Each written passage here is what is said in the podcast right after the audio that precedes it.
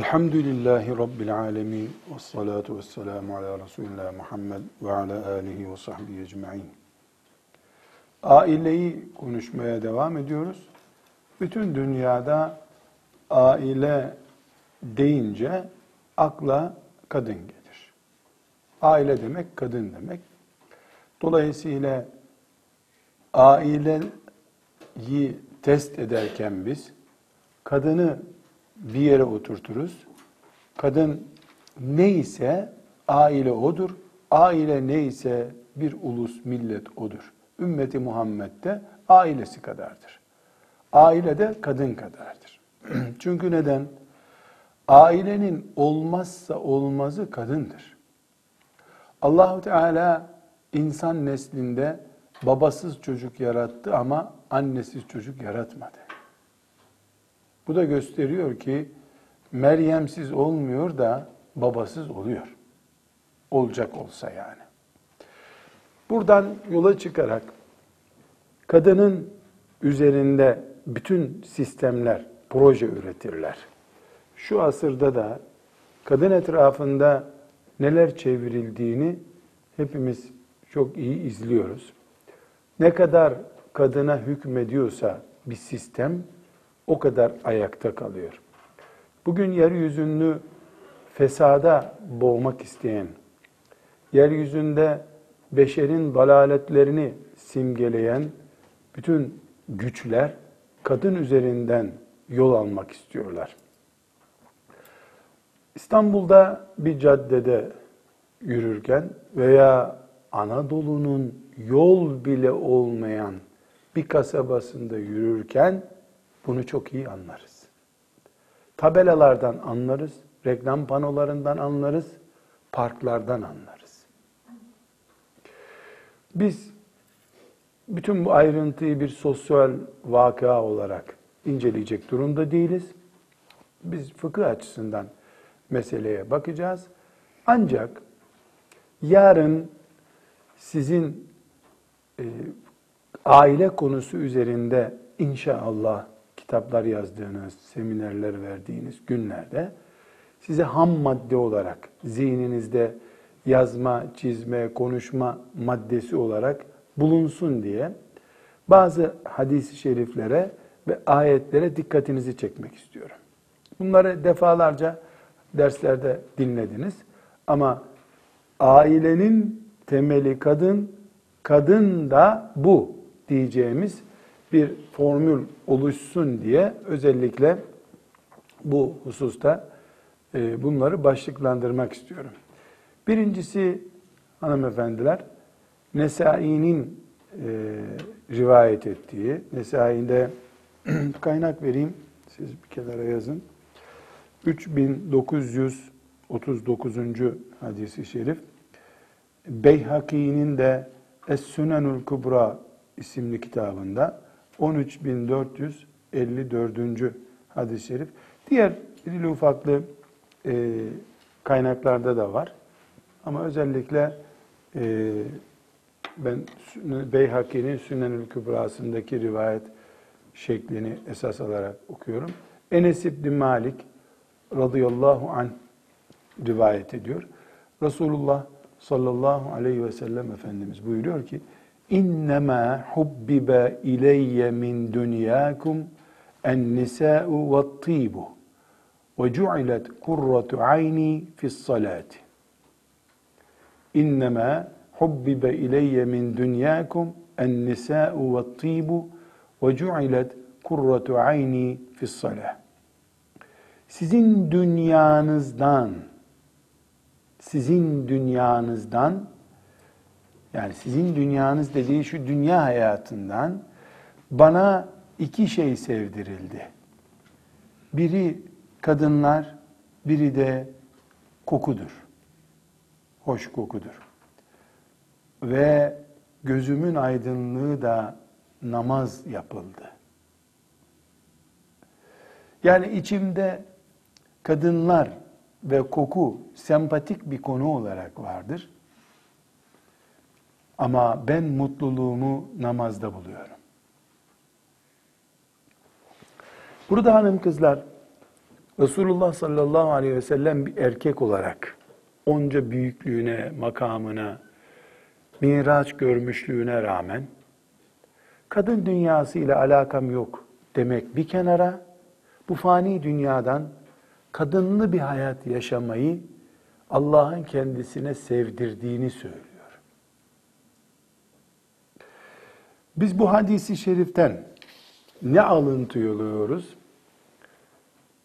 Kadın Peygamber aleyhisselamın gündemindedir. Ve özellikle de Allah kadını sempatik bir şekilde peygamberin gündemine koymuştur.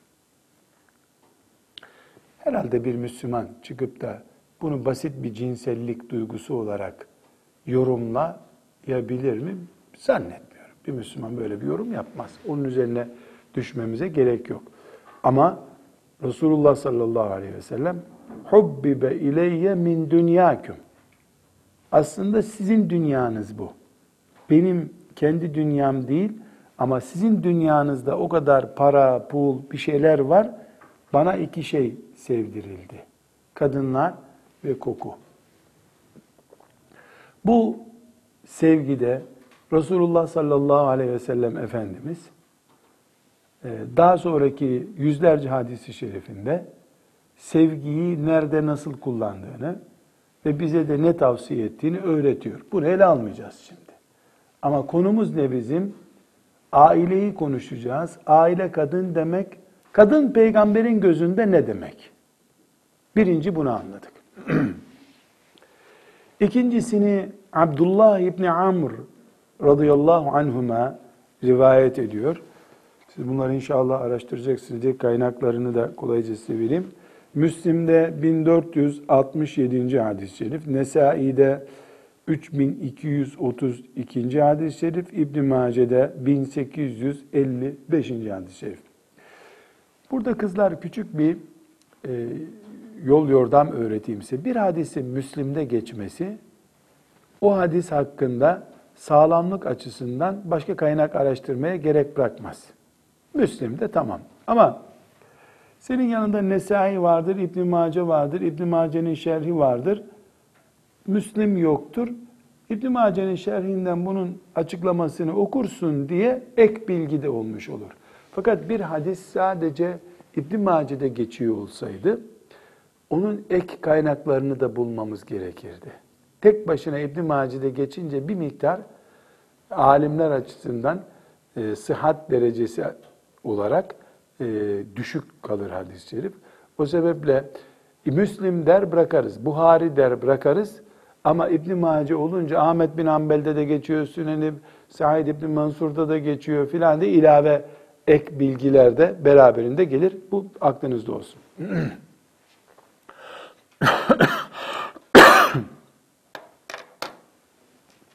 Abdullah İbni Amr radıyallahu anhumanın hadisini Müslim'den naklediyoruz dedik. Ed-dünya meta'un ve hayru meta'i dünya el mar'atu salihatu. Meta' Türkçe bir kelimedir. Varlık, nimet demektir. Meta'. Dünya bir varlıktır. Nimettir dünya. Allah'ın nimetidir yani. Ama dünya nimetlerinin en değerlisi saliha kadındır. Meta kelimesine dönelim. Dünya meta'dır. Yani nimetlerle doludur. Para bir nimet midir? Evet. Ev bir nimet midir? Evet. Vazifen, işin gücün var, nimet mi? Evet. Kadın, o da nimet. Peki, bir mümin açısından, Peygamber aleyhisselamın gözüyle bakıldığında, dünya nimetlerinin en değerlisi hangisidir? Hayru meta'i dünya, dünya nimetlerinin en değerlisi hangisidir? El mar'etu salihatu. Saliha bir kadındır. Saliha bir kadın dünya nimetlerinin en değerlisidir. Buradan hanım kızlar Şöyle bir soru sorup cevap alabilir miyiz? Acaba bir Müslüman büyük bir servet, milyar dolar mesela, bir servetim olsun. Bu dünya metaı olarak bununla hem geçinirim, hem camiler yaptırırım, infak ederim. Dese mi çok karlı bir yatırım yapmış olur. Saliha bir kadın olsa mı çok karlı bir yatırım, yatırım yapmış olur. Hadis-i şerife baktığımızda saliha kadını dünya üzerinde, toprak üzerinde yaşarken Resulullah sallallahu aleyhi ve sellem müminin kavuşacağı en büyük nimet olarak görüyor. Aileyi konuşmak için kadını konuşmak lazım dedik. Kadını, kadını da Peygamber aleyhisselamın ve Kur'an'ın gözüyle konuşalım ki adil olalım dedik. Kadın budur. Fakat birinci hadisi şerif kadınlar diye bir deyim kullanmıştı dikkat ederseniz.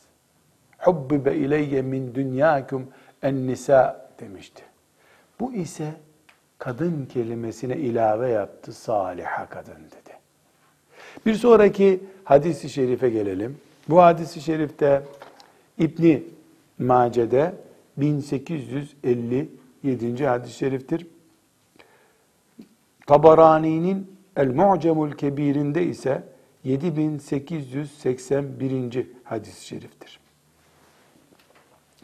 Bu hadisi şerifi de Ebu Umame radıyallahu anh Efendimiz sallallahu aleyhi ve sellem'den rivayet ediyor. Bu hadis-i şerifi çok defalarca dinlediniz farklı yerlerde ama bir konu bütünlüğü içerisinde burada tekrar hadis-i şerifi ele alıyoruz. Mestefadel mu'minu ba'de takvallahi hayran lehu min zevcetin salihatin. Mestefade yani ma istefade el mümin mümin yararlanmaz. Yararlanmamıştır.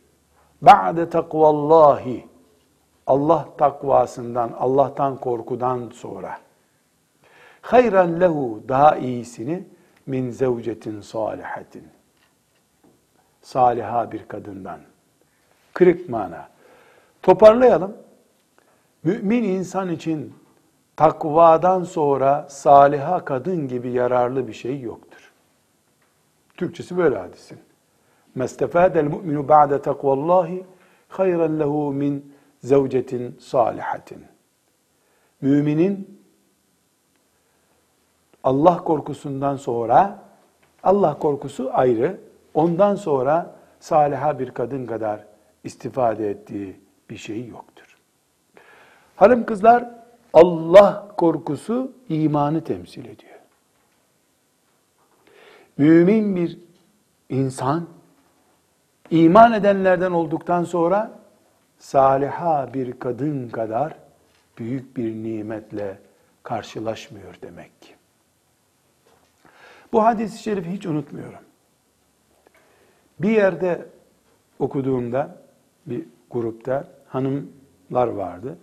Bir hanımefendi edepli bir şekilde izin istedi. Buyurun dedim. Yahu hocam dedi. Hep dedi erkekleri kurtarıyor kadınlar dedi. Niye hadis-i şerifler kadınları da övmüyor dedi. Nasıl dedim. E burada dedi hep erkeklerin hayrına bu işler dedi. Hanım kızım dedim senin aklın yanında mı? Burada mısın sen dedim. Kendisi kurtulmuş biri nimet zaten. Sen değilsin o dedim. Saliha kadından söz ediyor sallallahu aleyhi ve sellem. Sen daha peygamberin ne dediğini anlayacak durumda değilsin. Biz kadını kurtarmaktan söz etmiyoruz. Kurtaran kadından söz ediyor sallallahu aleyhi ve sellem Efendimiz. Sen hariç dedim o zaman. Çok üzüldü. Ya ben onu demek istemedim dedi. Ben de onu demek istemedim o zaman dedim. Madem sen öyle demek istemedin, ben de sana onu demek istemedim. Şimdi kadın kendisi ilaç zaten. O niye bir ilaca muhtaç olsun ki başka? Kendisi ilaç kadının. Mestefadel mu'minu ba'de takvallahi hayran lehu min zevcetin salihatin. Saliha bir eş kadar, kadın kadar Allah'a imandan, takvadan sonra faydalı bir şey yok bu dünyada. Nimet olarak baktığında kadın dünyanın en iyi nimeti. Eşlik açısından baktığında saliha bir eş. Allah'a imanın varsa ondan sonra sana gelecek en büyük nimet. Peki burada yalnız saliha diye bir ilave yaptı. Bu İbn Mace hadisinin saliha ilavesi ne olabilir acaba? Saliha kadın yani hafız, tesettürlü, beceri, fıkıh biliyor, hacca gitmiş, cihada katılmış, bunları mı kastediyor? En iyisi Peygamber aleyhisselama sormak. Onu da açıklasın. Yine İbn-i Mace hadisinde devam ediyor. İn emaraha eta'a. Kocasının emrini dinler. O in nazara ileyha serrathu. Kocası ona baktığında mutluluk verir. Hanım kızlar kusura bakmayın açık konuşmam lazım anlaşılması için. Onunla yatağa yattığında mutluluk verir demiyor. Bakarken yüzüne bakmak, bedenine bakmak bile erkeğini mutlu ettiriyor. Bunun Türkçesi iki şeydir. Bedensel bakımı var, kendine bakıyor. İki, asık surat değil. İn emaraha ata'a. Ata'athu. Ve in nazara ileyha serrathu. Emrederse peki der. Yüzüne baktığında, bedenine baktığında bile mutluluk kaynağı olur. Ve in aksama aleyha eberrathu. Kocası bir şeye yemin edecek olsa yemin bozdurtmaz ona. Kocasına yemin bozdurtmaz. Bu ne demek? İnatçı kadın olmaz demek. İnatçı kadın olmaz. Ve in gâbe anha kocası uzağa gitse nasahathu fi nefsihi fi nefsiha ve maliha. Kocası uzaktayken mal ve namus sorunu oluşturtmaz. Şimdi saliha kadını tarif ediyor Efendimiz sallallahu aleyhi ve sellem. İtaat eden, mutluluk kaynağı olan, inatlaşmayan, namus ve mal sorunu oluşturmayan kadın. Bu dört şey saliha kadın ölçüsüdür. Aslında ne sayıyor Efendimiz sallallahu aleyhi ve sellem? Kızlar, ümmeti Muhammed'in kızları. Hani demişti ya, önceki derslerimizde gördüğümüz, şunlardan üç tanesini yetiştirin size cenneti garanti edeyim. Kimin men übtülüye bir şeyin minel benati hazi. Kim şu kızlardan birisiyle imtihan olunursa, kız çocuğuyla imtihan olunursa, fe ahsene edebeha ve onu iyi yetiştirirse demişti ya hani onunla kastettiği şey bu işte. itaat eden. Bakmak bile mutlu edecek kadar sempatik olan, inat olmayan, namus ve mal sıkıntısı oluşturmayan kadın. Demek ki kız yetiştirmek buymuş. Erkek kız aramaya gittiğinde bunları aramalı. Bunların içinde güzellik de var. Serrat mutlu ediyor bakarken. Yatakta zaten kolay mutlu olur erkek. Ama mutfakta mahkeme reisi gibi suratı asık bir kadından mutlu olmaz. Acılarını içine gömüp eşine mutluluk kaynağı olan kadını söz ediyor. Saliha kadın. Böyle hanımı olan birisi namaz da kaçırmaz, cihattan da geri kalmaz. Hanımı bu olmayan da neşesiz biri olduğu için namazda bile evhamı vesvesesi bitmez onun. Bunun için Allah'a imanın varsa, Allah korkusu diye bir şey taşıyorsan, sen kolay kolay saliha kadından vazgeçme. Çünkü önemli bir bölümünü yakaladın, geriye kala kala saliha kadın kaldı. Saliha kadın seni ciddi bir şekilde cennete kavuşturacak demektir. E kendisi ne olacak kadın? Ya cennete götüren dışarıda mı bekleyecek? Herhalde o da zaten cennette olacak demektir. Bir kadın ki cennet kaynağı o kadın. Allah'a imandan sonra en önemli yatırım o. Kendisi cehenneme mi girecek o kadın? Ve Nesai'nin rivayet ettiği 3231. hadisi şerif Ahmet bin Hanbel'in Müsned'inde rivayet edilen 7421. hadis-i şerif Ebu Hureyre radıyallahu anh rivayet ediyor. Diyor ki Resulullah sallallahu aleyhi ve selleme dediler ki Eyyün nisai hayrun ya Resulallah. En iyi kadın hangisidir? En iyi öğrenci diyoruz ya biz hani. En iyi kadın hangisidir? Kadınlar arası güzellik yarışması yapılacak şimdi. En iyi kadın, en güzel kadın buyurmuş ki elleti tesurruhu ize nazar. Kocası baktığı zaman kocasına mutluluk veren kadın. Ve tuti'uhu ize emar. Emrettiğinde kocasına itaat eden kadın. Ve la tuhalifuhu fi nefsiha ve maliha bima yekrah. Namusu ve malı konusunda kocasına sıkıntı oluşturmayan kadın. En güçlü kadın, en güzel kadın buymuş. Başka bir kere de bu cevabı vermiş demek ki. Şimdi burada bir hadisi şerif daha var. Ee, bu hadisi şerifi de dinleyelim. İbn Abbas radıyallahu anhuma Ebu Davud'un 1664. hadis-i şerifi bu. Tevbe suresinin 34. ayeti inmiş. وَالَّذ۪ينَ يَكْنِزُونَ الذَّهَبَ وَالْفِضَّةَ وَلَا يُنْفِقُونَهَا ف۪ي سَب۪يلِ اللّٰهِ فَبَشِّرْهُمْ بِعَذَابٍ elim. Bir uzunca hadis. E, gayet dikkatli dinleyin lütfen. Sizin için çok güzel. Kendinizi tanımak ve Allah'ın sisteminde aileyi, ailenin ruhu olarak da kadını anlamak ve anlatmak için, yani kendiniz için bu hadis-i şerifi çok dikkatli dinleyiniz. Ebu Davud'dan sahih hadis-i şerif okuyoruz. وَالَّذ۪ينَ يَكْنِزُونَ الذَّهَبَ وَالْفِضَّةَ وَلَا يُنْفِقُونَهَا ف۪ي سَب۪يلِ اللّٰهِ فَبَشِّرْهُمْ بِعَذَابٍ elim ayeti inmiş. Ayet ne diyor?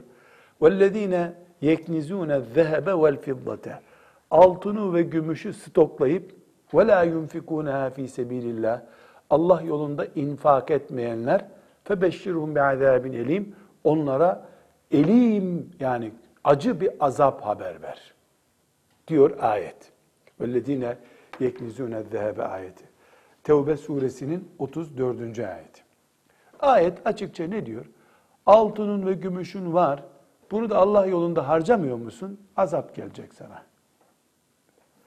Hiç ayet şu kadar zekatını vermezsen yahut da şu kadar gram fazla olursa filan demiyor. Evinde altın mı var, gümüş mü var?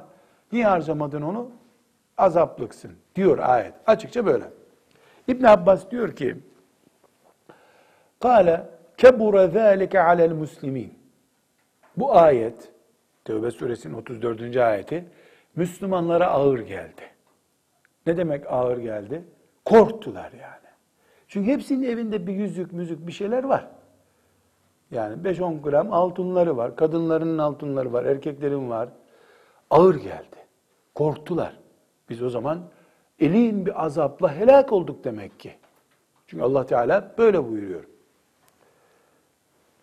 Fakale Ömer radıyallahu anh Ömer dedi ki o zaman ene uferricu ankum ben bu işi hallederim dedi. Fentalaka ve kalktı gitti.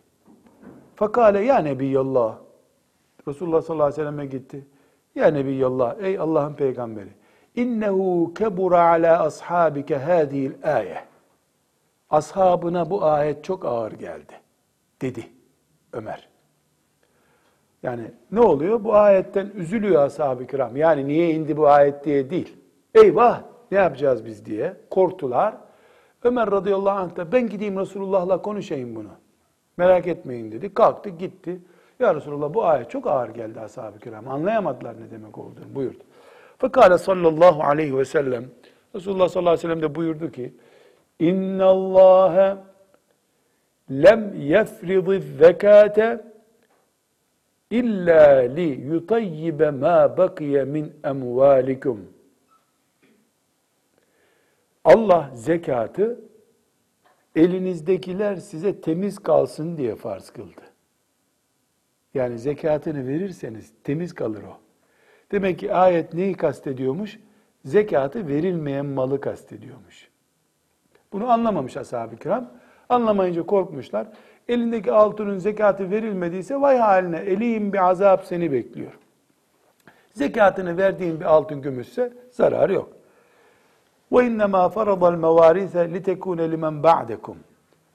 Sizden sonrakilere de helal bir miras olarak bırakacak Allah bu malı. Böylece onlar zannettiler ki evdeki bütün altın ve gümüşler onların başına bela olacak.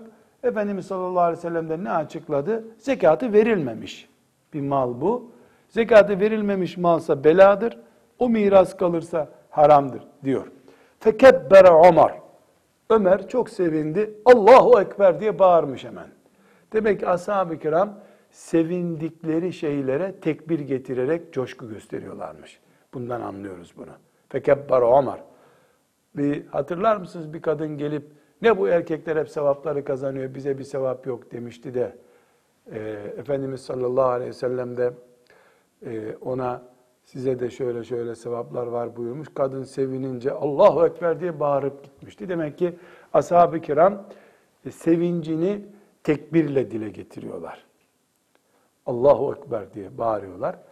Şimdi de alkış yapılıyor. ثُمَّ قَالَ Sonra Efendimiz buyurmuş ki Ömer tekbir getirince Ela uhbiruke bi hayri ma yeknizul mar. Ömer, insanın en iyi hazinesi nedir sana söyleyeyim mi? Çünkü yukarıdaki ayet وَالَّذ۪ينَ يَكْنِزُونَ الذَّهَبَ ayeti yani altını stoklayıp hazine yapanlar demişti ya. Onu anladı Ömer. Demek ki zekatı verilmeyen malmış bu. Rahatladı Ömer. Rahatlayınca Ela uhbiruke e, diye Efendimiz sallallahu aleyhi ve sellem sana söyleyeyim mi Ömer? En iyi hazine hangisidir? Öğreteyim mi sana? Tabi ne diyecek Ömer? Buyur ya Resulallah yani ne dersen.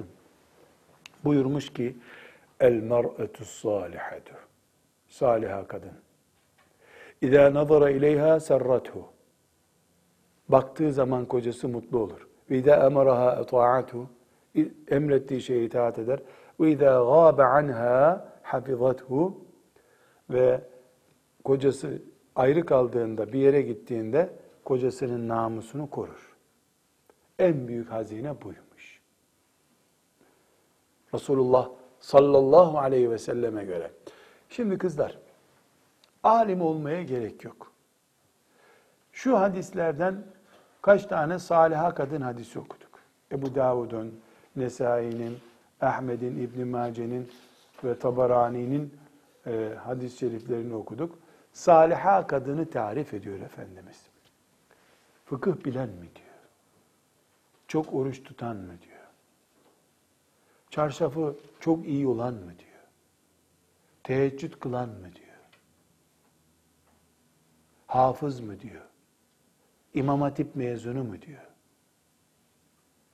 Resulullah sallallahu aleyhi ve sellem ailenin ortası olan kadından ne anlıyor?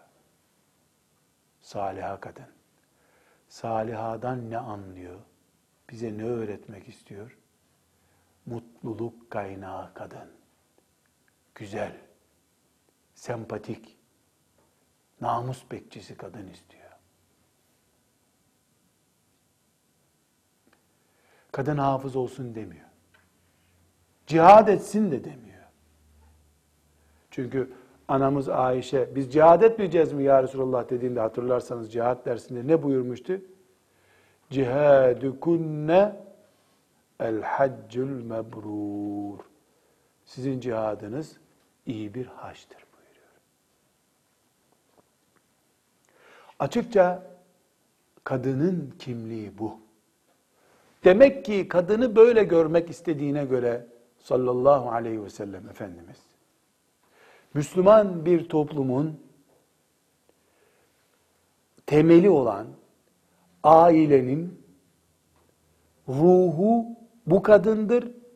Bu kadın da her şeyden önce bu yapıdadır. Bu dört özelliktedir. İtaat edecek.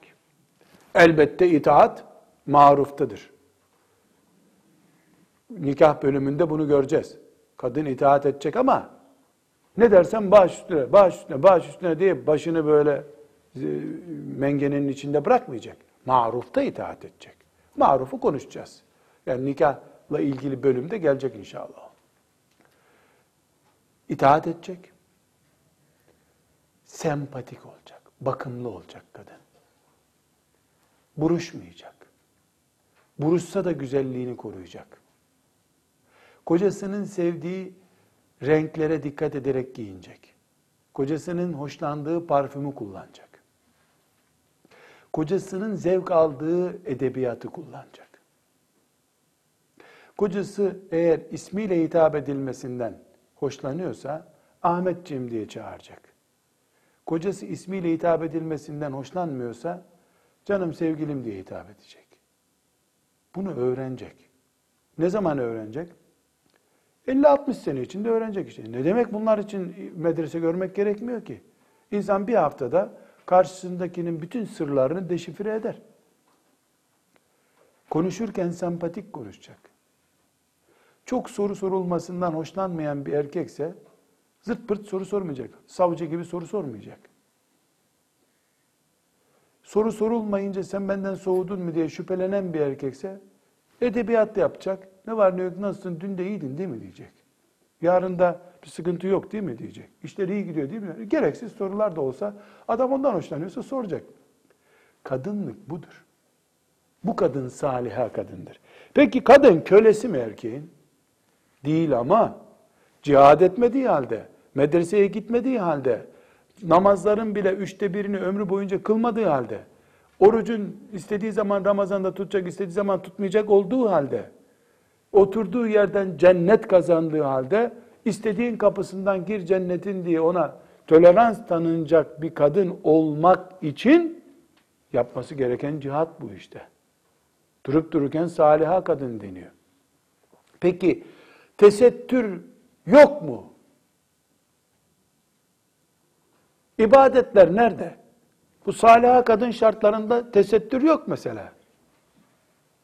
Tesettür, ibadetler, zikir, evrat, Allah'ın rızası için yapılan işler. O iyi mümin olup olmadığını gösteriyor. El-Müslimune vel-Müslümat vel-Müminine vel-Müminat vel-Kanitine vel-Kanitat vel-Sadikine vel-Sadikat vel-Haşiine vel-Haşiat onlar öyle. Yani onlar onun müminlik kalitesi. Salihalık ise aile içindeki randımanının adı. Aile içindeki kimliği başka, Rabbine karşı adı başka. Saliha kadın yani kocasının sorunsuz olarak aile ilişkisini sürdürdüğü kadındır. Bir başka soru, saliha kadın ama adam kocası saliha bir kadını hak eden birisi değil. Aslında o zalıma bir kadını hak ediyor. Peki bu durumda ne yapacak kadın? İki boyutu var. Bir, tahammül edilebilir zulmü olan bir adamdır tahammül edilemez. Despot bir adamdır. İşkencecidir. Elini parmağını gözüne sokuyordur mesela.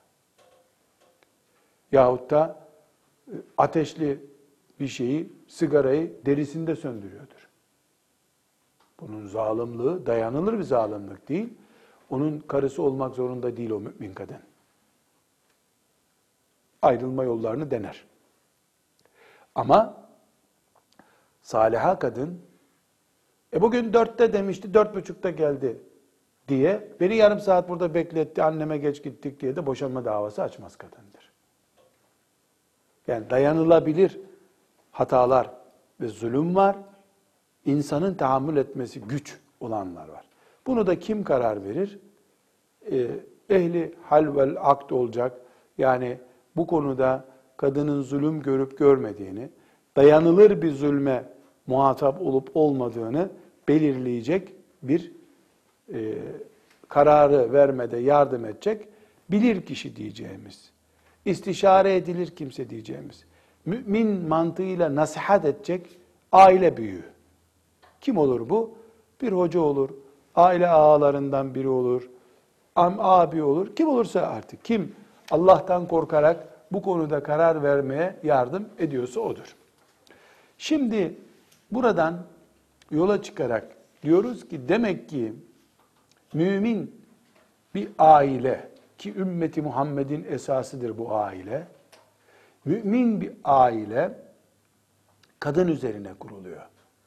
Kadın da saliha kadın olunca Allah'ın en büyük nimetlerinden biri haline geliyor. Güzel. Peki bu durumda bu kadar üzerine yatırım yapılmış bu kadın kocasıyla ilişki halindeyken, yemek yerken ilişki halinde, gezerken ilişki halinde, muhabbet ederken ilişki halinde, cinsel alaka kurduğunda ilişki halinde, kadın ve koca olarak karşı karşıya bulunduklarında bunlar ne oluyorlar? Birbirlerine hangi gözle bakacaklar? Cevap, ibadet gözüyle. Yatak odasında ibadet mi olur? Olur tabi. E yemek yiyoruz, e orada da olur. E yetim soframıza yetim getirdik onun için mi? Hayır. Karı koca yemek yiyoruz ha. Karı koca yemek yedikleri için. E karşı karşıya oturduk. Hatırlıyor musun? 36 sene oldu biz evleneli. 36 sene önce düğünde e, sen demiştin bana şişman mısın, zayıf mısın? He he he öyleydi. He, he, güldük. Bu da mı ibadet? Bu da ibadet tabi. Neden? Bir, siz bu beraberliği kimin ismini kullanarak yaptınız? Allah'ın. Kimi örnek alıp yapıyorsunuz? Peygamberini aleyhissalatü vesselam. Kaç seneliğine evlendiniz? Ne zaman ayrılacaksınız? Ne demek ne zaman ayrılacağız? Yani 5-10 sene sonra ayrılmayı düşünüyor musunuz? Yok. Ne kadar devam edecek bu? Cennete kadar inşallah. Bir iş cennette devam etmek üzere yapılır da o ibadet değilse, ibadet yok bu dünyada demek ki. O zaman ibadet yok. E abdestsiz oturduk karşı karşıya. Namaz değil ki bu abdest. Orucu da abdestsiz tutuyorsun. Oruçlu olmak için abdest almak şartı var mı? Demek ki oruç, ibadet abdestsiz yapılabiliyor. Cihat en büyük ibadettir. Cihat yapmak için kıbleye mi dönülüyor? Cihat yapmak için sabahleyin abdest alınıp iki rekat namaz mı kılınıyor? Abdest namazın şartı, diğer ibadetlerin şartı değil. Bir Müslüman hanımıyla karşılıklı oturup muhabbet ederken abdest olması gerekmez ki. Ve ibadet olmasını da engellemez bu. Peki bir belgemiz var mı bizim? Ne tür belge istiyorsun? Ne tür belge istiyorsun? E Kur'an'dan olsun. Olsun. Aç Bakara suresini. Bak Allah Teala beni arayan kullarım diye başladığı ayetinden sonra gece Ramazan gecelerinde eşlerinizle oturup kalkmak size helal edilmiştir diye nasıl tarif ediyor bak. Sana kullarım beni sorarlarsa diye başlıyor ayet. Öbür ayette de yatak odasını tarif ediyor. Sonra da Müslüman belki yanlış anlar diye abartmayın kullarım. Siz onların elbisesi, onlar sizin elbisenizdir. Helalsiz birbirinize. Hadi hadi hadi. Kolay gelsin size. Ayet. Kur'an ayeti. E bu bir tane ayet Kur'an'da canım. Yarım ayet olsa yeter ama bir tane değil. Ne bir tanesi canım? Kaç ayet var böyle Kur'an-ı Kerim'de? Allah kullarını bu konuda yani siz de böyle yatak odasında yatıp kalkıyorsunuz ama hadi gene gafurur rahimim hadi görmeyeyim bu yaptığınızı demiyor ki. Ben size helal ettim bu işi diyor. Allah'ın helalinden daha büyük bir nimet olur mu? Niye o zaman hurma yiyorsun Ramazan'da daha sevap olsun diye? Hurmanın üstünde kim beni yerse cennete girecek mi yazıyor? Yok. Peygamber hurmayı severdi, çok yerdi. Hurmayı bile teberrüken fazladan yiyorsun. Ne olur ne olmaz. Bir, bir bari bir şeye benzesin diye. İslam bu işte. Elhamdülillah. Peki hadisi şerifte okusak olur mu? Okuyalım. Müslim'den okuyalım. 1006. hadis-i şerif okuyorum. Ahmet bin Hanbel'in müsnedinde de 21.473. hadis-i şerif. Resulullah sallallahu aleyhi ve sellemi dinliyoruz. Buyurmuş ki, sadaka çeşitlerinden tarif ediyor. Hadis uzunca biraz. Ben kısa bölümü okuyayım. Şu şu şu şu sadakadır bu. Sadaka ne demek? Müminin nafile olarak yapıp Allah'tan sevap kazandığı şey demek. Sonra buyurmuş ki en son o sadaka çeşitlerini saydıktan sonra fi bud'i ahadikum sadakatun. Sizden birinin cinsel ilişki yapmasında da sadaka sevabı vardır. Cinsel ilişki hanımıyla. Kalu ya Resulallah. Ashab-ı kiram heyecanlanmışlar. Ya Resulallah. Eye'ti ahaduna şehvetehu ve yekunu lehu fiha ecrun. Ya Resulallah. Bizden birimiz, biz gideceğiz hanımımızda, şehvetleneceğiz, tatlanacağız. Bundan mı sevap kazanacağız? Ve yekunu lehu fina fiha ecrun. Böyle bir sevap olur mu ya Resulallah? Kale buyurdu ki Eraeytum bana söyler misiniz? Ashabına cevap veriyor. Bana söyler misin? Lev vada'aha fi haramin şu menisini harama akıtsaydı yani zina yapsaydı ekâne aleyhi fiha vizr onun için haram olmayacak mıydı o? Fekezâlike işte böyle İzâ vada'aha fil halali kâne lehu ecr. Harama değil de helale gidip şehvetini yatırdığı için Allah ona ecir yazıyor. Çünkü müminin haramlardan kaçma, helali yakalama arzusu ve gayreti de cihat zaten. Yeryüzünde cihat niye yapılıyor ki? Haramlar olmasın, helaller olsun diye. İçkiyle savaşmak, alkolle savaşmak, zina ile savaşmak, kumarla savaşmak bu değil mi? Sadece zina yapılmasın demek mi gerekiyor? Zina yapılmasın dediğimiz gibi helal olan yapılsın da demek gerekiyor. Bunun için Resulullah sallallahu aleyhi ve sellem Efendimiz fi bud'i ahadikum sadakatun buyuruyor. Sizden birinizin hanımıyla olan ilişkisinde sadaka vardır. Sadaka sevabıdır. Subhanallah. Subhanallah. Filistin'deki yetim bir çocuğa sadaka gönderiyorsun, melekler sadaka yazıyor. Sonra eve gidiyorsun, hanımınla yatak odasına geçiyorsun, ona da sadaka yazıyor. Başka hadisi şerifi hatırlıyorsunuz. Yemek yerken komiklik olsun diye işte lokmayı, karpuzu götürüp eşinin ağzına koyuyorsun. Çatalla sadaka sayıyor. Hanımın ayakkabı istedi. Topuklu değil ama. Gittin ayakkabı Müslüman kadının giyeceği ayakkabıyı aldın, getirdin. Sadaka yazıyor Allah. Kendi karın. Olsun, olsun. Olsun. Sen kadın ve kocadan ibaret değilsin. Ümmetin kalesisin sen. Ümmetin hayır fabrikasısın sen. O karısına bakmasın, öbürü kocasına bakmasın, o bakmasın, o bakmasın. Bu ümmet nasıl ayakta duracak? Nasıl minarelerde müezzinler ezan okuyunca namazımız ve dinimiz ayakta duruyor? Böylece aynı şekilde aileler de ümmetin namusunu ve varlığını ayakta tutuyor. O aile olmadı, bu aile olmadı, o bozuldu, bu bozuldu, ümmet gitti. Demek ki Resulullah sallallahu aleyhi ve sellem kadını böyle görüyor. Dolayısıyla aileyi böyle görüyor. Dolayısıyla böyle istiyor.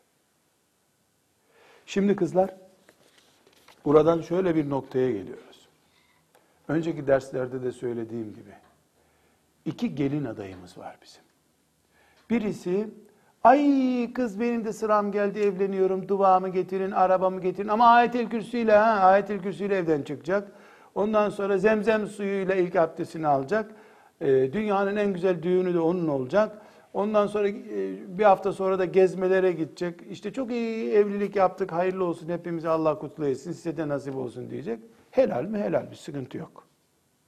Bir yok. Bir şey yok. Haram mı bu? Yok. Helal. Zemzem suyuyla abdest isterse petrol alsın. Bana neyle alsın alsın abdestini. Bir de evleniyor ama elhamdülillah sıram geldi. Ümmeti ben ayakta tutacağım şimdi. Benim de içinde bulunduğum bir projeyle Allah ümmeti Muhammed'i kıyamete taşıyacak. Büyük görev. Nöbet geldi. Bir de bunun düğünü var. Birini melekler gökten izler. Birini de işte düğün davetiyesine gelenler. Takı da verirler ona bir itirazım yok. Takı da yaparlar. Öbürüne de takı var ama cennette inşallah. Mümin kadın kendisini böyle görmüyorsa bence yazık masrafa düğün etmeye ona. Kendisini kolyeye feda eden kadın başka, bu projeye hazır yaşayan kadın başka. Aileyi bu şekilde gören bir kayınpeder, kaynana başka. Aileyi ümmeti Muhammed'in sırası gelmiş nöbetindeki son kalesinin son bekçisi olarak gören göz başka. Bir de Kur'an-ı Kerim ayetlerinde Resulullah sallallahu aleyhi ve sellemin nasıl gördüğünü konuştuğumuz gibi Kur'an'da Allah'ın kadına nasıl işaret ettiğini de görmemiz gerekiyor. Bir derste ona yapacağız inşallah. Velhamdülillahi Rabbil Alemin.